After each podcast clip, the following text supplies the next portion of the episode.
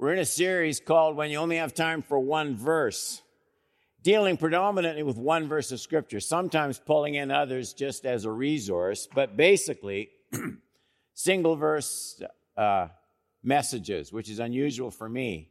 We're usually launching into something that's going for three years or something like that. Each one of these self contained, one verse. Tonight, the nucleus of evil character and how to avoid it. The nucleus of evil character and how to avoid it. The text is Psalm 41 6. And in the ESV, it says, He utters empty words while his heart gathers iniquity, which is good. I kind of like, I don't use it very often for study, but I kind of like the old King James actually says this his heart gathers iniquity unto itself. And it's something about the way that's said. His heart gathers iniquity unto itself.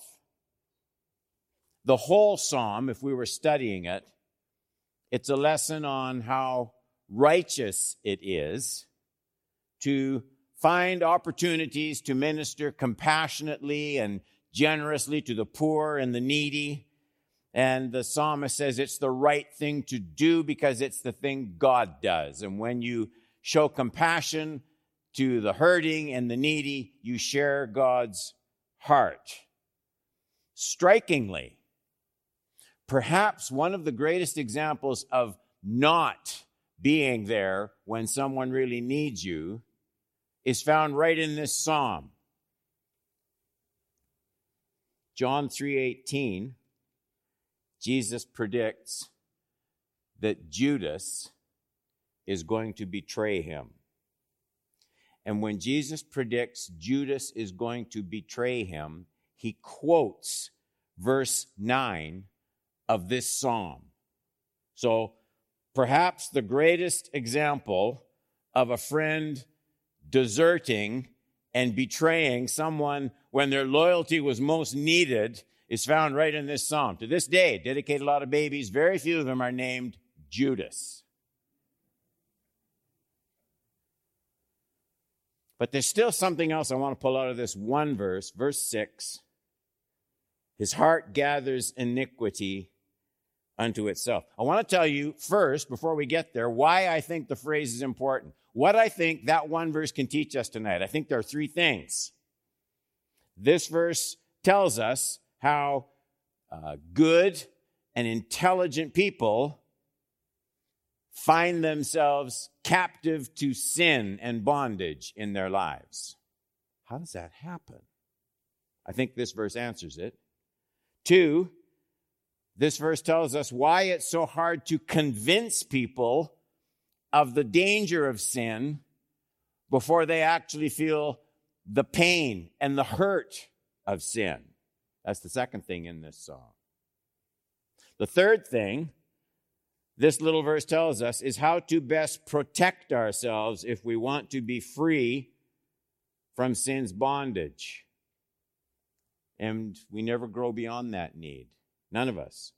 It's always one of the most important features of any life the capacity to remain sin free, especially at least in the area of outward acts and deeds. So let's look at each of these three things tonight quickly. Do you believe a speaker when he says we're going to do something quickly? How many say, Pastor Don, I trust you. If you say quickly, I know you're going to do it quickly. How many say, Pastor Don, I don't believe a word you say when you say that? Yeah, okay. One, I'm going to prove you wrong. This little verse tells how good, intelligent people find themselves captive to sin in some area of their lives. His heart, 41 6, gathers iniquity unto itself. My kids are bigger now, but I can remember when they were little. And while adults rarely find a large snowfall an exciting thing, I can remember over and over again, especially if it's that wet, sticky kind of snow. And you go out and you make a snowman. Snow person, I guess you'd have to do today. You make a little ball, right? It's all you have to do. You make a little ball, you kind of compress it. You put the ball down. What do you have to do? You just roll it along. You don't have to go looking for additional snow. You just roll that little thing along, and it gathers its own momentum. It just, it just pulls things unto itself. And it grows and it grows, it gets bigger and bigger. All you have to do is create the nucleus. That's all you have to do. The nucleus will gather up unto itself things that are consistent with its nature. The little snowball creates its own increase. All you have to do is begin with a little bit.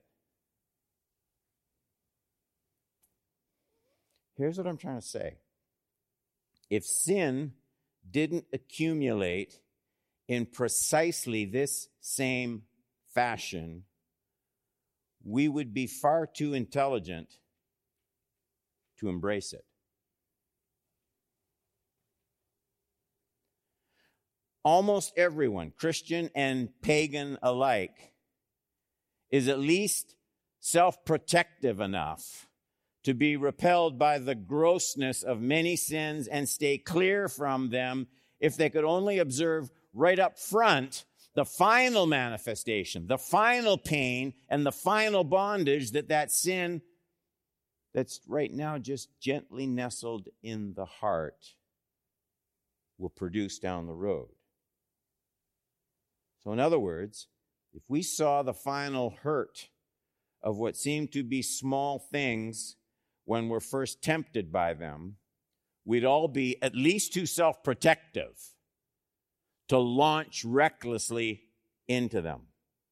So, so, so how do intelligent people, relatively nice people, sometimes Christian people, end up with their lives all gummed up and sorrowful and bruised by sins they don't even enjoy anymore? How does that happen? And this verse tells us the heart, the heart gathers iniquity unto itself. what they had planned, planned on in their one moment of free choice, what they had planned on was an invitation just to one small self indulgence. Nothing seemed that reckless, nothing seemed like a big deal. They didn't believe the warnings of God. They took the warnings of their fellow believers as, well, you bit of an old right wing Christian legalist, fussy about everything.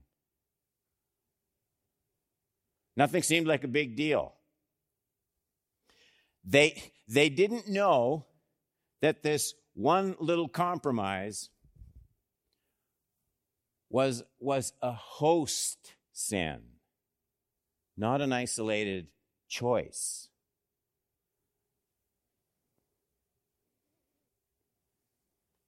In other words, what they were counting on was a controlled situation. They were planning on sampling the fruit of one selected concession to their desires. They saw other people doing it, other people in the church are doing it. Everything seems fine. What they weren't counting on was this uninvited gathering. That's the word in the text. Of diverse, conflicting, competing, pain producing, pushy sins attracting themselves like leeches on the wall of their mind and heart. Only the first sin was invited, the rest just showed up. I want to make sure I learn this carefully for my own life over and over and over again. This is the sad slowly discovered power of sin. The Bible warns about it. My power of choice only extends to the nucleus. I only control the first few steps. After that, the heart, your heart, my heart, gathers to itself. Once that process starts, it's very hard to turn off. It's about as effective as choosing not to grow old. That's how good, intelligent, bright, sometimes Christian people get caught in freedom killing, life destroying sin. That's question number one. How do people get like this? Bright people. Question number two. This verse also explains why it's so hard. My goodness. Why it's so hard to convince people of the danger of sin before they experience the pain of sin. In any uh, moral, spiritual endeavor, whether for good or for evil, the greatest shaping power always lies in the beginnings of things. What I mean is, the first choices always carry more consequence than the last choices. The last choices feel like bigger choices. The first choices feel like smaller choices. In truth, the last choices are just the result. The heart gathers iniquity unto itself. The last choices are just the result, the unavoidable result of careless first choices. The last choices only seem more important. The first choice in any situation, first choices set the direction. Life is directional. First choices set the direction. And anybody, anybody who has exercised any kind of leadership, spiritual leadership, leading a church, teaching a class, discipling a home group, teaching a class, trying to be a good parent. Anyone who has done those things knows how hard it is to convince people of the importance of seemingly little first choices. It's really hard to see the significance of them.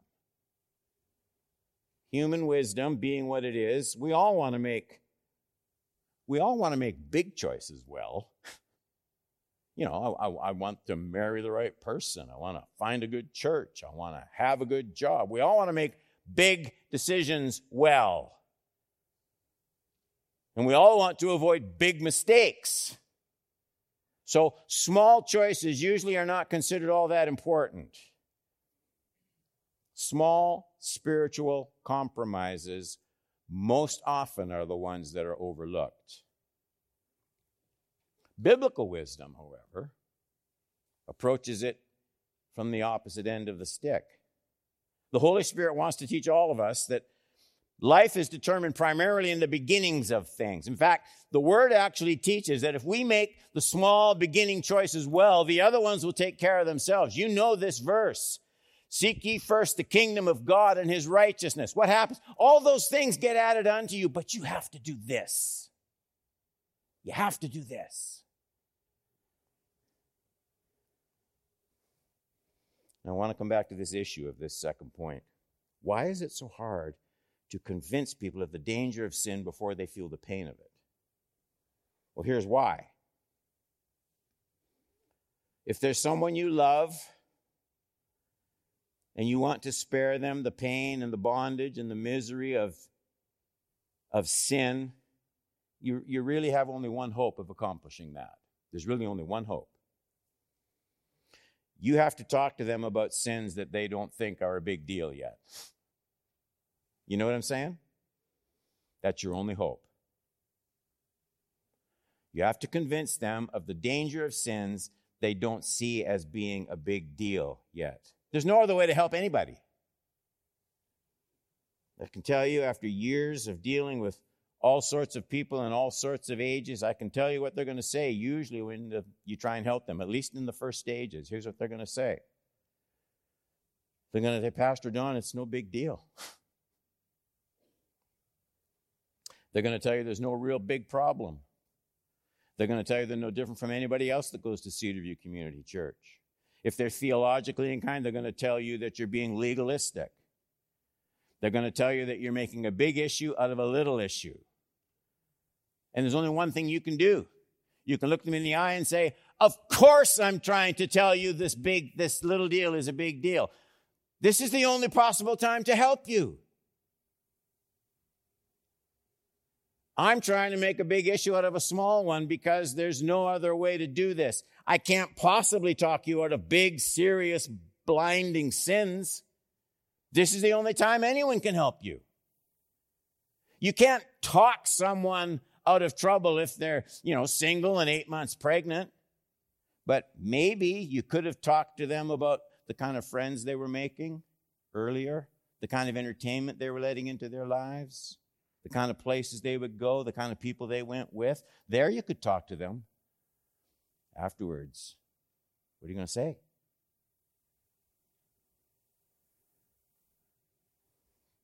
Maybe I can talk you out of the kind of entertainment you're putting in your head.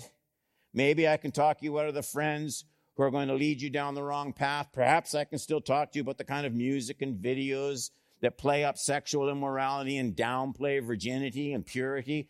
This is the only way you can ever beat down sinful addictions and maintain a pure heart. You have to start by giving the most serious, prayerful attention you can to little things careless things, thoughtless things, the things you don't yet regret, but will deeply regret later on. That's where you have to start.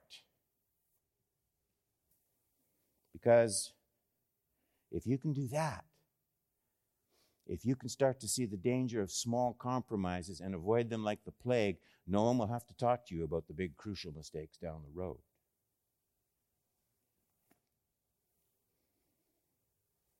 Consider this. In terms of his involvement with human beings, the very first thing the devil did was hide the disastrous results of a seemingly very small infraction against God. I mean, Eve didn't shoot somebody. Adam didn't leave his wife. They, they ate a piece of fruit. And all they had to tell them not to was just, just God's word. That was it. And in that, let me include this. Here's the measure of who I am spiritually, and here's the measure of all of you, here's the measure of who you are spiritually.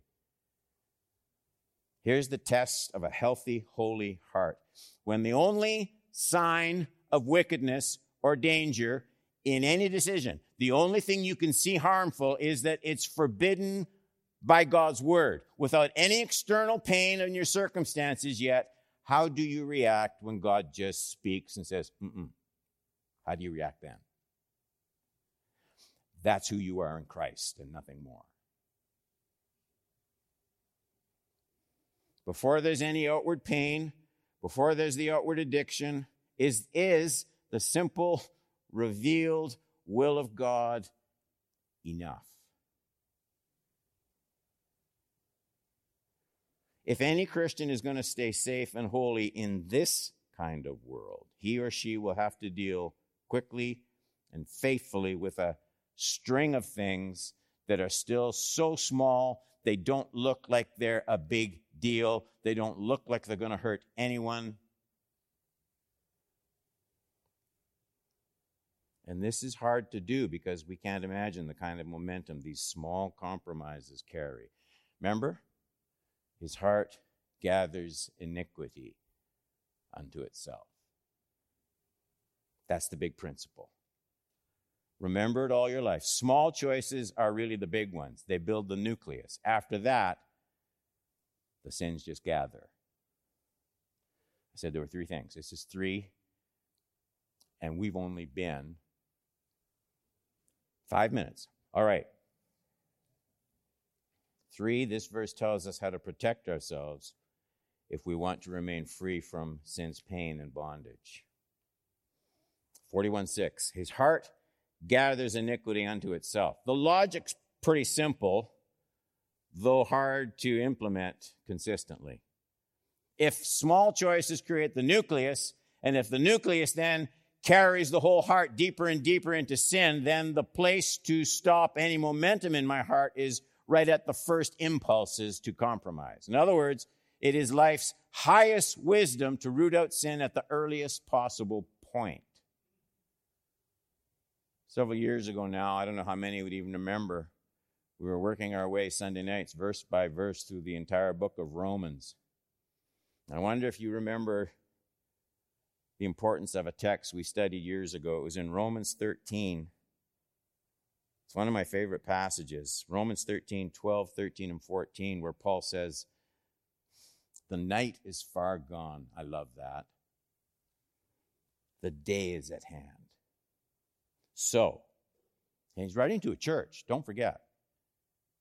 So, let us cast off the works of darkness put on the armor of the light. Let, let us walk properly as in the daytime, not in orgies and drunkenness, not in sexual immorality or sensuality, not in quarreling and jealousy. 14. But put on the Lord Jesus Christ.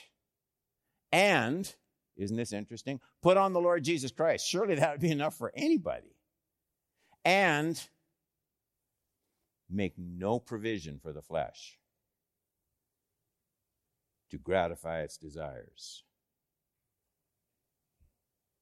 Now, you could easily read those things through, those verses, and think they're calling us to an impossible task. I mean, are we really expected the addict to be finished with his addictions the moment he comes to faith? How can this be done? I mean, imagine the willpower that that would require. Now, you could take some comfort from the fact that Paul cites pretty strong evidence that there were people who did make tremendous turnabouts in behavior by the power of the Holy Spirit when they came to Christ. I was reading 1 Corinthians 6 9 to 11, where Paul says, Do you not know that the unrighteous will not inherit the kingdom of God? Do not be deceived, neither the sexually immoral, nor idolaters, nor adulterers, nor men who practice homosexuality, nor thieves nor the greedy, nor drunkards, nor revilers, nor swindlers will inherit the kingdom of God. And then he goes, and such were some of you. I take it, all of those things. But you are washed, you are sanctified, you are justified in the name of Jesus Christ and by the Spirit of God. So, at least in some cases, wow, such is the greatness of the power of the life of the Spirit of God and his regenerating work in the human heart. But I think if you look at Paul's words in Romans again, you'll see something in addition to this regarding how people can avoid sin's bondage. Look at it again. I'm almost done. 1312, the night is far gone, the day is at hand. So then let us cast off the works of darkness. Let us put on the armor of the light. Let us walk properly as in the daytime, not in orgies, drunkenness, sexual immorality, and sensuality, not in quarreling and jealousy, but put on the Lord Jesus Christ and, underline, make no provision for the flesh to gratify its desires. Here are the thoughts in this text. This present age of moral darkness is coming to a close. I know we all talk about what in the world is happening in this world. How, how did things get so decayed, so perverse, so fast. If you've seen what's happened in the last 10 years to culture, how did this happen so fast? What a mess.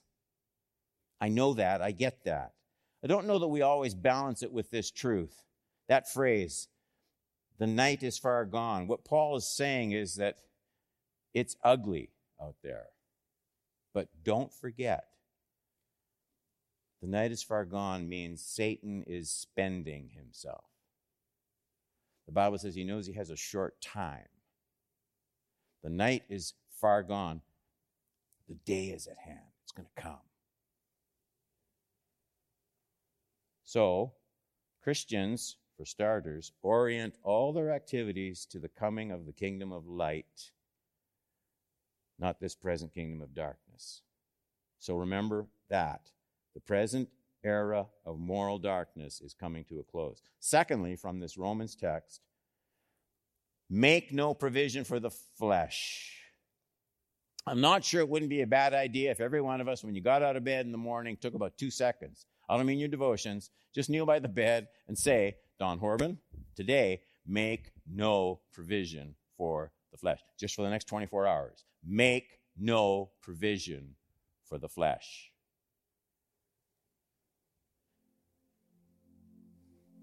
They say more than a lot of Christians think.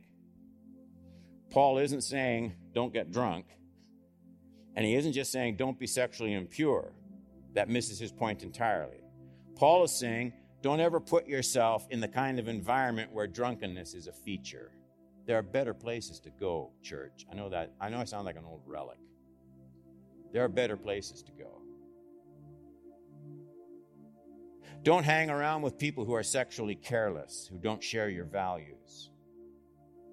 Don't go to places with your friends on Friday night where the questionable suddenly becomes a source of excitement and fun. Make no provision. Remember, the heart gathers iniquity unto itself. Three, notice how Paul says, and put on the Lord Jesus Christ. It's in that 13th, 14th verse. Put on the Lord Jesus Christ and make no provision for the flesh. I hope you see it. You, you can't put on the Lord Jesus Christ just by saying, Ooh, I accept Jesus into my heart. You put on the Lord Jesus Christ. Part of that is making no provision for the flesh. Putting on the Lord Jesus Christ means I won't take him anywhere he wouldn't go. I won't participate in anything that would break his heart. Do you remember years ago when there was this big scare about mad cow disease in England? Remember that? I can remember being shocked watching these news clips of these piles. It, was gross. These piles of, of cattle being bulldozed into huge, huge pits. I remember it. And all of it set on fire. Hundreds and thousands of animals were destroyed. Here's the thing very, very, very few of them had mad cow disease. Very few. But unless all of them were destroyed, there was still the provision that disease spreading. Do you get that picture? That is the way Christians who have put on Christ, that's the way we deal with small but potentially deadly sins. You, you, there's no allowance. Keep the nucleus of your heart clean. Every sin, every sin feeds and fattens other sins. The heart gathers iniquity unto itself. Do not give sin any momentum in your heart.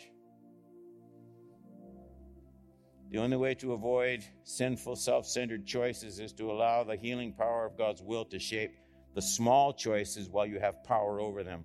Bring God into the choices that build your heart's nucleus. This is what Paul means. Whether you eat or you drink, in the ordinary things, bring glorifying God as the motive into everything you do.